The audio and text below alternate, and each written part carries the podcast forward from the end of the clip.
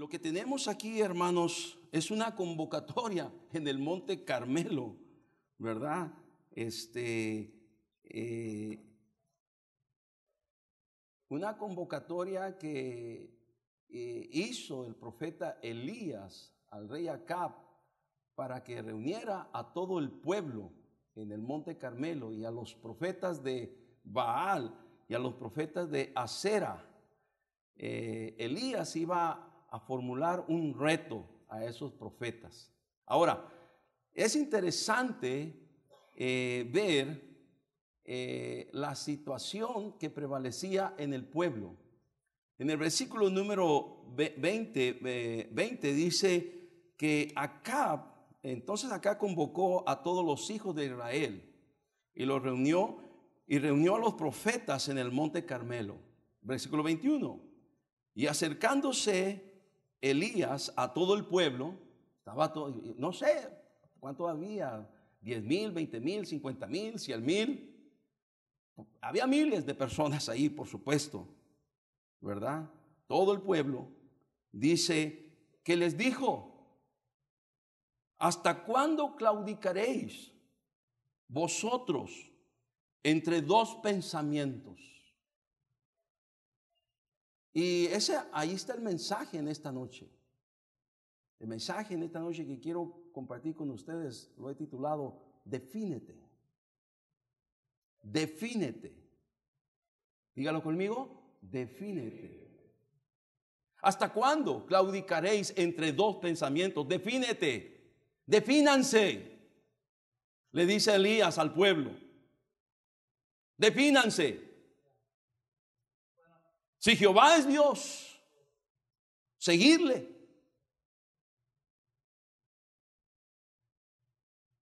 Y si Baal, ir en pos de él. Defínanse. Es lo que Dios está diciendo. Y yo creo que es un mismo mensaje que hoy es necesario que se predique en este tiempo para el pueblo de Dios. Son tiempos en los cuales tenemos que definirnos, hermanos. ¿A qué Dios estamos sirviendo?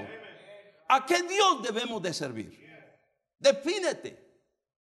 Lo interesante del pueblo es que dice, al final del versículo número 21 dice, eh, y el pueblo no respondió, ¿qué dice? Palabra. Se quedó ahí callado, ¿verdad?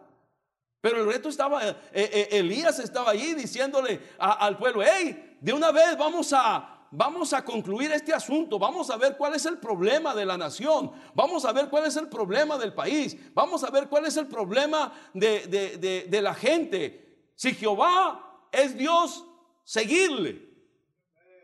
Y si ustedes piensan que Baal es Dios, pues ir en pos de él. Pero la gente se quedó. Jehová, Baal. El contexto, queridos hermanos, de la nación de Israel es que había una tremenda degradación moral y espiritual en los tiempos del rey Acab y en los tiempos del profeta Elías. Había una tremenda degradación moral y espiritual. Recordemos que la gran nación de Israel se había dividido en dos naciones, al sur era la nación de Judá, cuya capital era Jerusalén. Ahí reinaba la dinastía de David. En estos, en estos tiempos de Acab reinaba en Judá eh, Asa y Josafat, dos buenos reyes de Judá. Uno, el, el, primero de ellos era tataranieto de David y el otro era tataranieto de David. Y entonces en Israel al norte, la otra nación, reinaba Acab.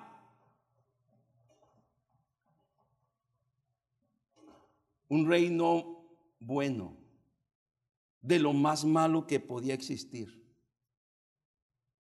Nos dice la palabra de Dios en el libro de Primero de Reyes, capítulo número 16, la, historia de esto, capítulo 16, verso 29, para ver el contexto, para entender un poquito de esto.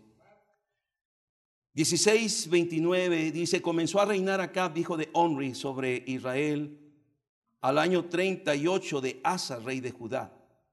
Y reinó Acab, hijo de Onri, sobre Israel en Samaria 22 años. Y Acab, hijo de Onri, hizo, ¿qué cosa? Lo malo ante los ojos de Jehová. Dice, más que todos los que reinaron antes que él. Ya habían reinado unos seis, siete reyes en la nación de Israel. Antes. Todos habían sido malos. Pero este rebasó la maldad de todos los reyes anteriores. ¿Qué es lo que hizo? Verso 31 dice, porque le fue ligera cosa andar en los pecados de Jeroboam, hijo de Nabat, y tomó por mujer a Jezabel, hija de Ed Baal, rey de los Sidonios. Y dice, y fue y sirvió a Baal y lo, ¿qué dice? Lo adoró. Fue más peor de los todos los reyes que habían reinado antes que él nos dice que tomó por mujer a Jezabel, mujer cuya ah, trasfondo venía de pueblos paganos, era hija de Ed Baal, rey de los Sidonios, y empieza, creo yo, a recibir una muy mala influencia de su mujer. Jezabel, queridos hermanos, es sinónimo de maldad, es sinónimo de perversión, es sinónimo de sensualidad, es sinónimo de lujuria, es sinónimo de idolatría. Aún en nuestros tiempos, cuando alguien quiere ofender a una mujer, es nomás con decirle, pareces una Jezabel. Y esa es una gran ofensa. Comparar a una dama, a una mujer con Jezabel. Jezabel lamentablemente empezó a influenciar perversamente y negativamente a Acab. Y por eso llegó a ser el peor de todos los reyes hasta ese tiempo. Nos dice que sirvió a Baal y lo adoró. Idolatría. Dioses paganos. Baal, los dioses de la fertilidad, los Baales, los dioses de la sensualidad.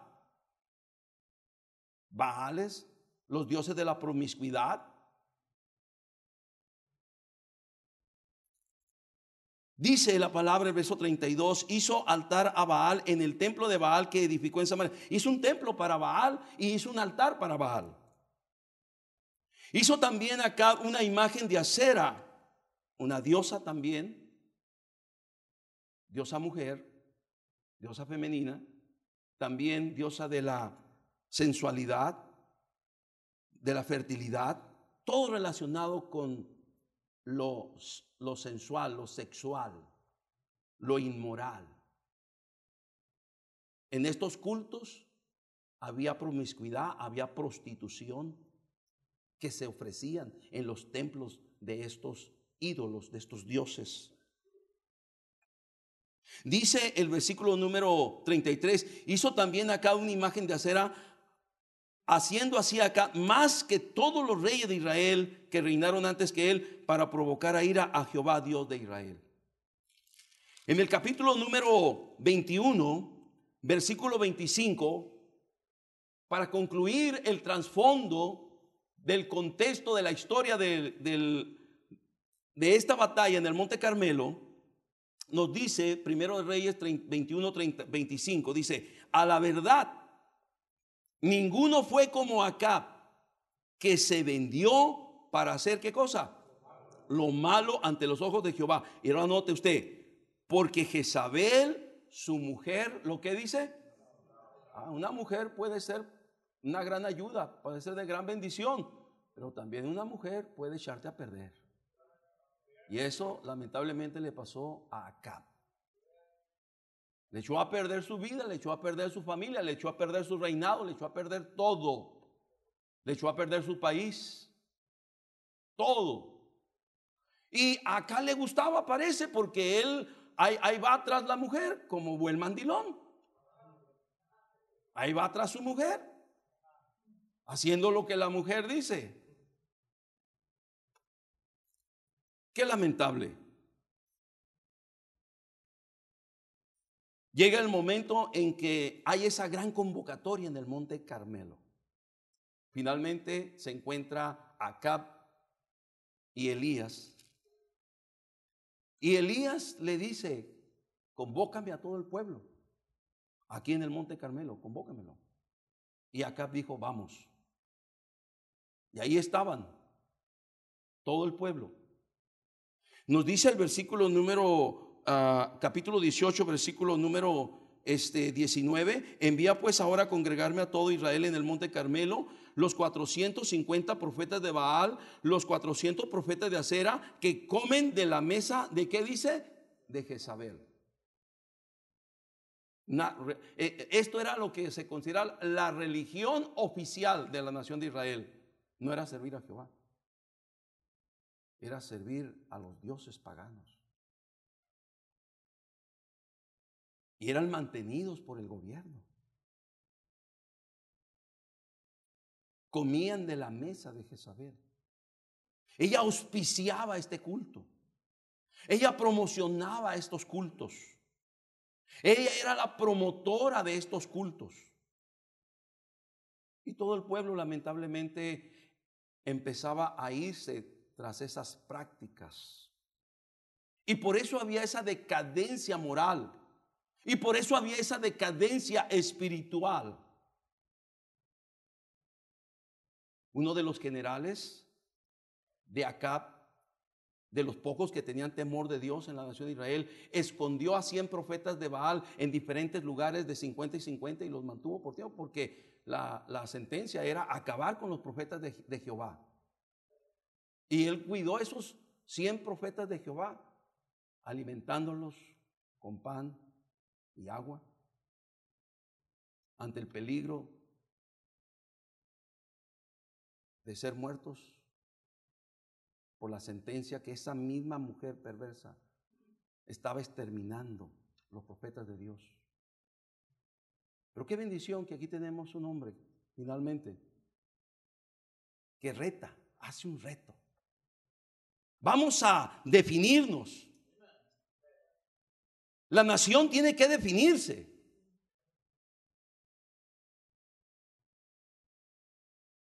Si Jehová es Dios, seguirle. Si Baal es Dios, pues ir en pos de él. Pero aquí vamos a definirnos.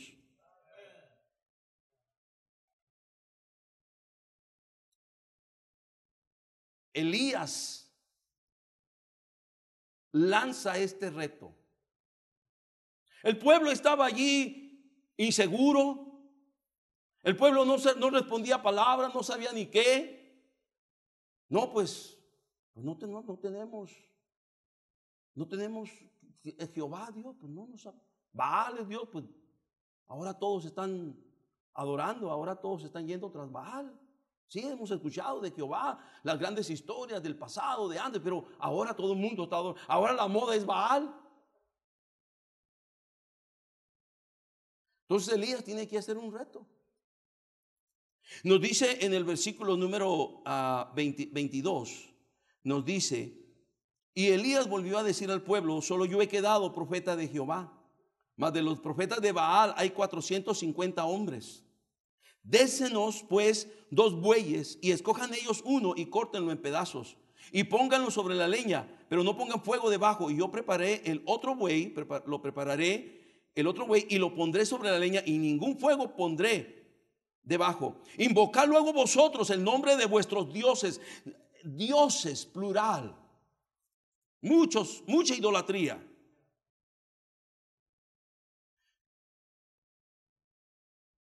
y yo invocaré el nombre de Jehová. Y el Dios que respondiere por medio de fuego, ese sea Dios. Y ahora sí respondió el pueblo, dice, y todo el pueblo respondió diciendo, ahora qué dice? Bien dicho, vamos a comprobarlo. Vamos a comprobarlo. La historia la sabemos. El Dios que respondió con fuego fue Jehová. El Dios vivo y verdadero es nuestro Dios. Jehová de los ejércitos. Los profetas de Baal prepararon su sacrificio, lo pusieron sobre su altar, empezaron a invocar el nombre de Baal desde la mañana hasta mediodía, una hora, otra hora, Baal, respóndenos, Baal, respóndenos. Elías aprovechó para tener un poco de humor. Háblenle más recio porque Dios es. Quizás está dormido y necesitan hablarle más fuerte para que se despierte. Quizás va de viaje. Y dice, y, los profetas estaban allí al punto que para creer ellos que su Dios podía responderle, empezaron a sajarse la piel, a cortarse la piel y que chorreara la sangre, para que Baal mirara cómo estaban pidiendo. Pero no hubo nadie que respondiera, porque Baal no es Dios. Entonces Elías dice en el versículo, en el versículo número 30, entonces dijo Elías a todo el pueblo, acercaos a mí. Y todo el pueblo se le acercó y arregló el altar de Jehová que estaba arruinado. Y tomando Elías doce piedras conforme al número de las tribus de los hijos de Jacob, al cual había sido dada palabra de Jehová diciendo, Israel será tu nombre, edificó con las piedras un altar en el nombre de Jehová. Después hizo una zanja alrededor del altar eh, en que cupieran dos medidas de grano y preparó luego la leña y cortó el buey en pedazos y lo puso sobre la leña y dijo, llenad cuatro cántaros de agua y derramarla sobre el holocausto y sobre la leña. Y dijo, hacerlo otra vez. Y otra vez lo hicieron. Dijo, aún hacerlo la tercera vez. Y lo hicieron la tercera vez. De manera que el agua corría alrededor del altar y también se había llenado de agua la zanja. Versículo 36 dice, cuando llegó la hora de ofrecer el holocausto, se acercó el profeta Elías y dijo, Jehová, Dios de Abraham, Dios de Isaac, Dios de Israel, sea hoy manifiesto que tú eres Dios en Israel y que yo soy tu siervo y que por mandato tuyo he hecho todas estas cosas. Versículo 37, respóndeme, Jehová, respóndeme para que conozca este pueblo que tú, oh Jehová, eres el Dios y que tú vuelves a ti el corazón de ellos. Versículo 38, entonces cayó fuego de Jehová y consumió el holocausto, la leña, las piedras y el polvo y aún lamió el agua que estaba en la zanja. Viéndolo todo el pueblo, se postraron y dijeron, ¿qué dijeron hermanos? Jehová es el Dios, Jehová es el Dios. Yo creo que en estos tiempos hace falta que el pueblo de Dios se levante para decir que Jehová es Dios.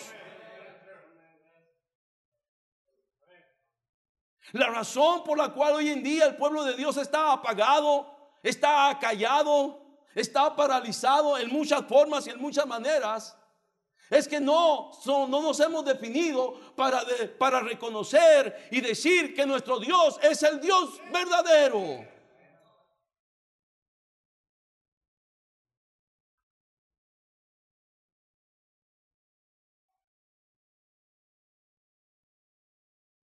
Hay algunas cosas que aparecen en la historia que yo pienso que son las cosas que, las mismas cosas que le estaban estorbando al pueblo de Israel para reconocer a Dios como Dios, para definirse claramente a qué Dios van a seguir. Y que pueden ser posiblemente las mismas cosas que nos están estorbando a nosotros. Para nosotros igualmente definirnos de una vez por todas para seguir a nuestro Dios. En primer lugar, queridos hermanos, nos dice, regresando, regresando a la historia, nos dice el versículo número 19, envía pues ahora, congrégame a todo Israel en el monte Carmelo, los 400 profetas de Baal, los 400 ah, ah, profetas de Acera, eh, dice que comen de la mesa de Jezabel. Y nos dice el versículo 22, y Elías volvió a decir al pueblo, solo yo he quedado profeta de Jehová, más de los profetas de Baal hay 450 hombres. Baal, idolatría, ídolos, representa sustitutos. Baal estaba sustituyendo a Dios, al Dios vivo y verdadero. La gente, los profetas se iban, el mismo rey, la mujer del rey, se iban tras Baal. Tras la idolatría. Lo que estaba parando ese pueblo, ese pueblo inseguro, ese pueblo indeciso, ese pueblo que no respondía palabra, ese pueblo que no sabía para dónde ir, era el hecho de que habían permitido que entraran a sus vidas ídolos, sustitutos. Estaban sustituyendo por, por tiempo, por generaciones, habían estado sustituyendo a Dios. Y los ídolos estaban por todas partes. La adoración a los baales estaban por todas partes. Las prácticas paganas, religiosas, lujuriosas, sensuales hacia los baales estaban por todas partes.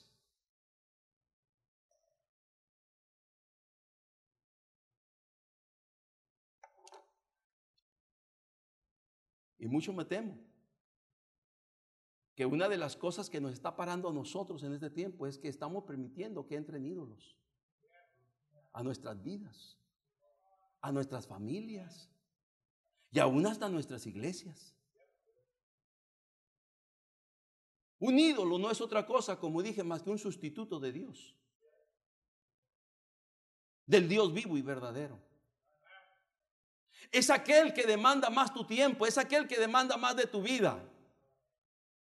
Es aquel donde tú le inviertes aún hasta dinero. Nos formamos ídolos. Servimos ídolos. Porque no estamos definidos. Porque hay sustitutos.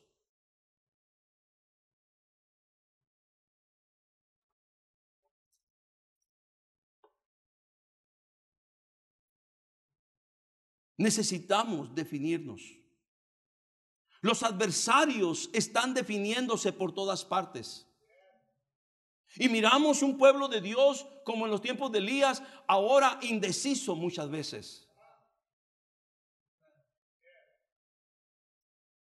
El mundo no está jugando, el diablo no está jugando. Los adversarios están bien definidos.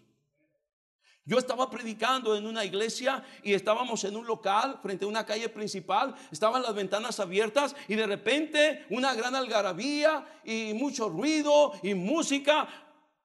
Era una marcha. Y yo estaba allí, las ventanas estaban allí, las ventanas estaban abiertas. Me volteo, veo ya no podía predicar, era, más, era tan fuerte el, ruido, la música, los gritos, la manifestación. Ya no podía voltear, ya no podía predicar. Entonces yo volteé y vi banderas de muchos colores. Ellos están definidos.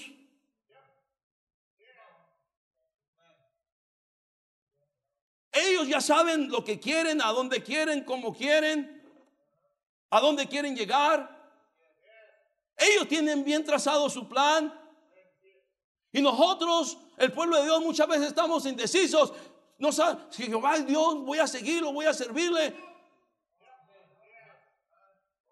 El mundo está definido y nosotros, defínete mi hermano.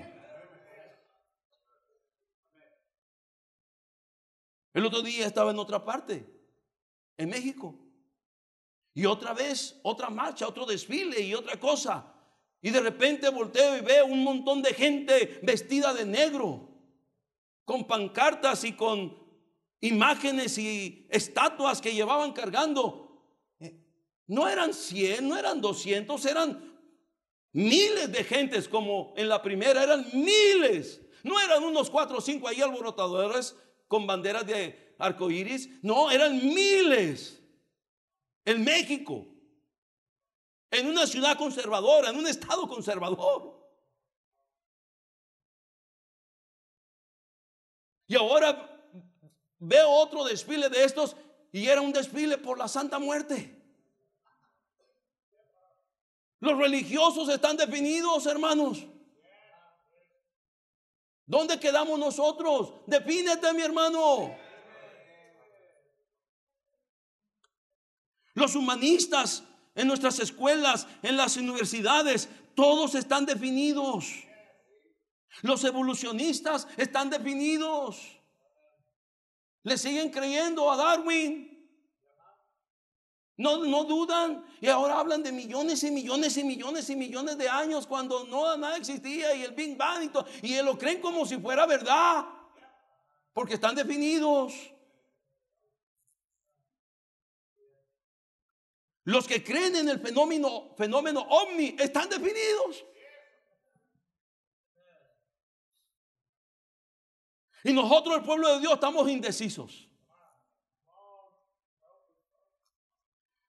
Los y las abortistas están definidas. Los enemigos de la causa de Cristo están definidos. Hace unas semanas, hermanas, hay un diputado en la Cámara de Diputados en México. Creo que se llama Salma Duébano o Lébano o Duébano. Está una mujer que fue hombre. Ahora es mujer. Y ahí está peleando, hablando, diciendo que nosotros las iglesias somos homofóbicos. Somos gente de odio. Ellos están bien definidos. Sus ataques están bien definidos. Sus ataques están directos. Y nosotros muchas veces estamos cavilando entre dos pensamientos. Todavía estamos dudando. Vamos a consagrar nuestras familias para servir a Dios. Vamos a meterlos a la escuela cristiana para que no estén metidos en su mente llenos de, de humanismo, de materialismo, de evolucionismo, de ateísmo. Todavía estamos cavilando. Estamos dudando todavía. El diablo no está jugando. El diablo tiene bien claro su plan. Los enemigos de la Biblia, de la palabra de Dios, están definidos.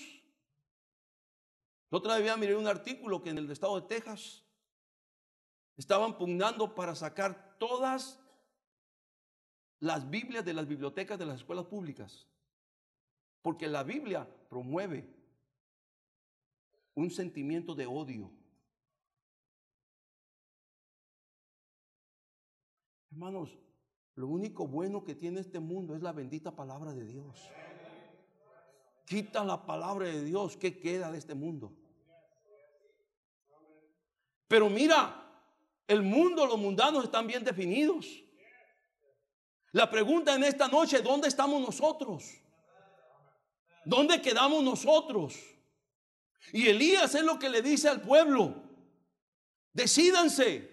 Dejen de cavilar entre dos pensamientos. Si Jehová es Dios, defínanse. Si Baal, pues de una vez defínanse. Pero no estén entre las dos cosas. Y en esta noche el mensaje es que necesitamos definirnos, hermanos.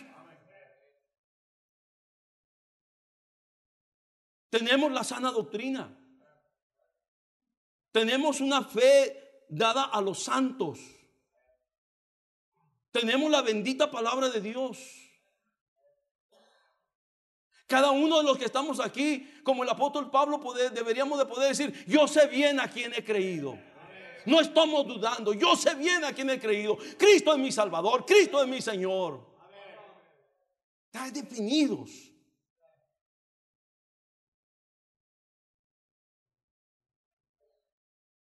Pero muchas veces los sustitutos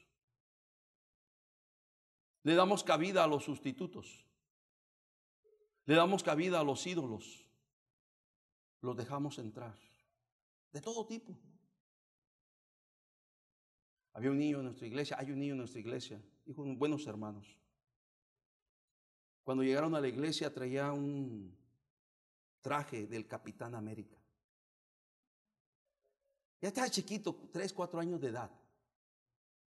Pastor, yo soy el Capitán América. Y así, la verdad tenía un nombre un poquito raro. Ian se llama, Ian. Después de cinco años me lo aprendí apenas. Ian. Creo que así se llama. ¿Se llama Ian? Ian. Y traía su traje de Capitán América. Yo soy Capitán América, pastor. Oh, y oh, Capitán América. Y siempre Capitán América. Y Capitán América. Y así creció, cinco, seis, siete, tiene como siete, ocho años ahora. Y hace dos, tres domingos llegó a la iglesia y le dije, oh, Capitán América. Y se acercó. Ya no creo en el Capitán América. Porque le dije, ¿y tu traje? Necesitas un traje nuevo, ya estás más grande de Capitán América, necesitas un traje, necesitas un traje nuevo de Capitán América. Y, me dijo, pastor, ya no creo en el Capitán América. E, e, en realidad, ya no creo en los superhéroes pastor me dijo, los superhéroes, superhéroes no existen.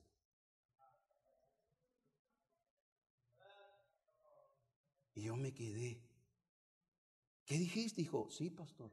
Los superhéroes son mentira. No son verdad. No existen. Ya no quiero traje de Capitán América. Porque no existe. Entonces yo le dije, hijo, déjame decirte algo sí existen los superhéroes. Sí existen. Y él volteó y me vio y con sorprendió me dijo, pastor, sí existen. dije, hijo, sí existen. Yo conozco uno. Se llama Jesús. ¿Qué le estás enseñando a tus niños? ¿A creer en los superhéroes o a creer en Jesús? Si un niño de siete años sabe distinguir eso, ¿cuánto más nosotros debiéramos de distinguir los otros ídolos que pudiéramos tener en casa? Los otros ídolos que pudiéramos albergar en nuestros corazones, en nuestras vidas, que están sustituyendo al Dios vivo y verdadero. El mensaje es muy largo. Nos dice que cuando le tocó el tiempo al profeta Elías, encontró el altar de Jehová arruinado.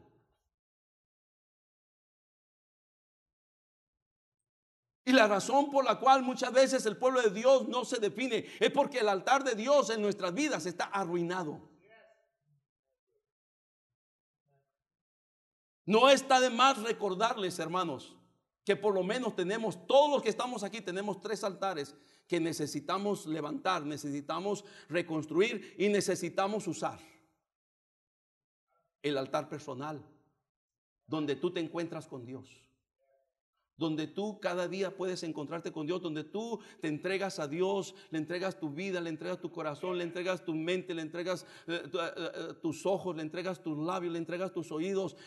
Tú te ofreces en el altar personal. Te encuentras con Dios. El altar familiar donde nos juntamos con nuestra familia en la mesa, en la sala de la casa y leemos un poco de la palabra de Dios y ponemos nuestra familia en las manos de Dios y el altar de la iglesia, donde venimos a arreglar cuentas con Dios cuando Dios nos habla a nosotros, hermanos. Pero a veces esos altares están en ruinas. Los tenemos en ruinas cada uno de nosotros. Elías, cuando llegó el momento de ofrecer su holocausto, pues tengo que empezar desde abajo porque el altar de Jehová está arruinado. Yo no sé cuántos aquí podríamos tal vez decir, algunos de estos altares en mi vida están arruinados. Y tenemos que reconocer. Si nos vamos a definir, tenemos que reconocer que tenemos que reconstruir el altar. El altar es eso que nos conecta con Dios, nos lleva a Dios, tratamos con Dios, arreglamos cuentas con Dios. Pero el altar está arruinado. Nos dice la, la palabra de Dios que cuando hizo el sacrificio, lo puso sobre la leña, hizo una zanja alrededor del altar, hizo una zanja alrededor del altar y, le echaron agua una vez, otra vez, otra vez. El agua, queridos hermanos, puede ser, representa algo. Y puede representar dos cosas. Puede representar la palabra de Dios porque la palabra de Dios purifica como el agua purifica. o puede representar el Espíritu Santo, porque el agua es símbolo del Espíritu Santo también. ¿Cómo está nuestra vida? Está llena. Dice que el agua cubrió el holocausto y la zanja la llenó. Nuestra vida está llena de la palabra de Dios. Por eso no nos definimos, porque andamos cavilando entre dos pensamientos, porque la palabra de Dios está muy escasa en nuestra vida. Escasea la palabra de Dios. Vivimos igualmente una anarquía espiritual como en el tiempo de los jueces, donde dice no había rey en Israel. Cada quien hacía lo que bien le parecía, porque lo que pasaba es que la palabra de Dios no estaba vigente en sus vidas. ¿Y qué de la llenura del Espíritu Santo? ¿Qué la llenura del Espíritu Santo? Nuestro huésped incómodo muchas veces que tiene que tolerar que nosotros andamos mal, que nosotros hablemos mal, que nosotros respondemos mal. Y en vez de que el Espíritu Santo tome nuestra vida, guíe nuestra vida, llene nuestra vida, tome control de nuestra vida, no. Nosotros nos encargamos de entristecerlo y de apagarlo. ¿Cuándo fue la última vez que oíste la voz del Espíritu Santo? La Biblia dice, el Espíritu mismo da testimonio a nuestro espíritu de que somos hijos de Dios.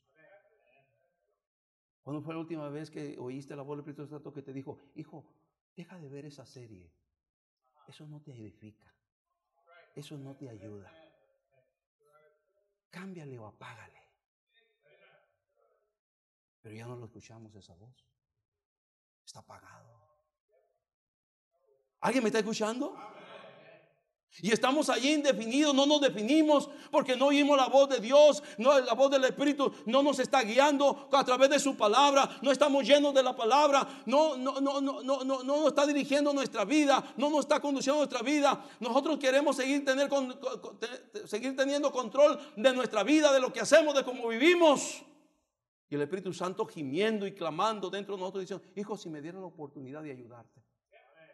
Y luego nos quejamos porque todas las cosas nos salen mal. Y luego nos quejamos, ¿por qué a mí Dios no me bendice? ¿Por qué a mí me va mal y no tengo, no estoy bien con mi familia, no estoy bien con mi esposa, no estoy bien en el trabajo? Todo, ¿Por qué? Porque no te has definido, hermano. Defínete. Defínete. Dejemos de cavilar entre dos pensamientos. Y por último, Elías estaba orando. Oró a Dios. Respóndeme, Jehová. Dios de Abraham, Dios de Isaac, Dios de Jacob, respóndeme Jehová. Respóndeme Jehová. Y el Dios del cielo respondió. Y ese es el mismo Dios que quiere dar respuesta a tus necesidades, a tus peticiones, a tus oraciones, en tus luchas, en tus pruebas, lo que estás pasando. Él te está esperando con los brazos abiertos para decir, aquí estoy, soy tu Padre Celestial y te quiero ayudar. Pero no estamos clamando, no estamos orando. Hay un Dios en el cielo que sí responde. Que sí responde. Respondió en esta batalla, en el Monte Carmelo, y sigue respondiendo hoy en día. Respóndeme, Jehová. Pero hace falta que te definas. ¿Qué vas a hacer con los sustitutos? ¿Qué vas a hacer con el altar que está arruinado? ¿Qué vas a hacer con la escasez de palabra de Dios y el vacío del Espíritu Santo que deberíamos estar llenos de Él. ¿Qué vamos a hacer con nuestra falta de oración? ¿Qué vamos a hacer con nuestra autosuficiencia y que creemos que nosotros la podemos? ¿Qué vamos a hacer con eso? Todas esas cosas que nos están estorbando. El mensaje en esta noche es, defínete. Defínete. Dejemos de estar ya cavilando. Hermanos, Dios es Dios. Y la verdad es que voy a terminar con esto. Póngame atención. Voy a terminar con esto. Si yo supiera que hubiera algo mejor que servir al Señor, en esta noche yo se lo hubiera dicho a todos, vámonos por allá porque por allá está lo, allá está lo bueno. Pero no lo hay. Porque Jehová es Dios. Jehová es Dios. Y vamos a servirle. Vamos a reconocerlo. Vamos a definirnos. Y vamos a servirle. Porque Jehová es Dios. Padre, gracias por tu palabra. Gracias por hablarnos.